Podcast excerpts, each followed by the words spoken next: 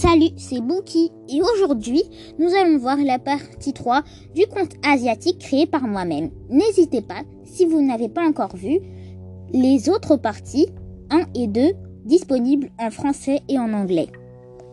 Donc, la partie 3, travailler pour vivre. Un soir, à l'heure du dîner, la dame dit au couple J'en ai assez de vos manières.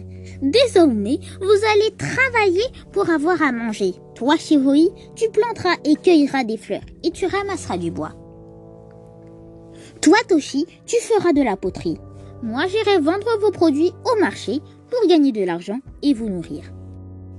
Comme ils n'avaient pas le choix, ils acceptèrent le marché d'Uliami. Donc, tous les matins, le mari façonnait des pots et la femme plantait des hortensias, des tulipes et des tournesols.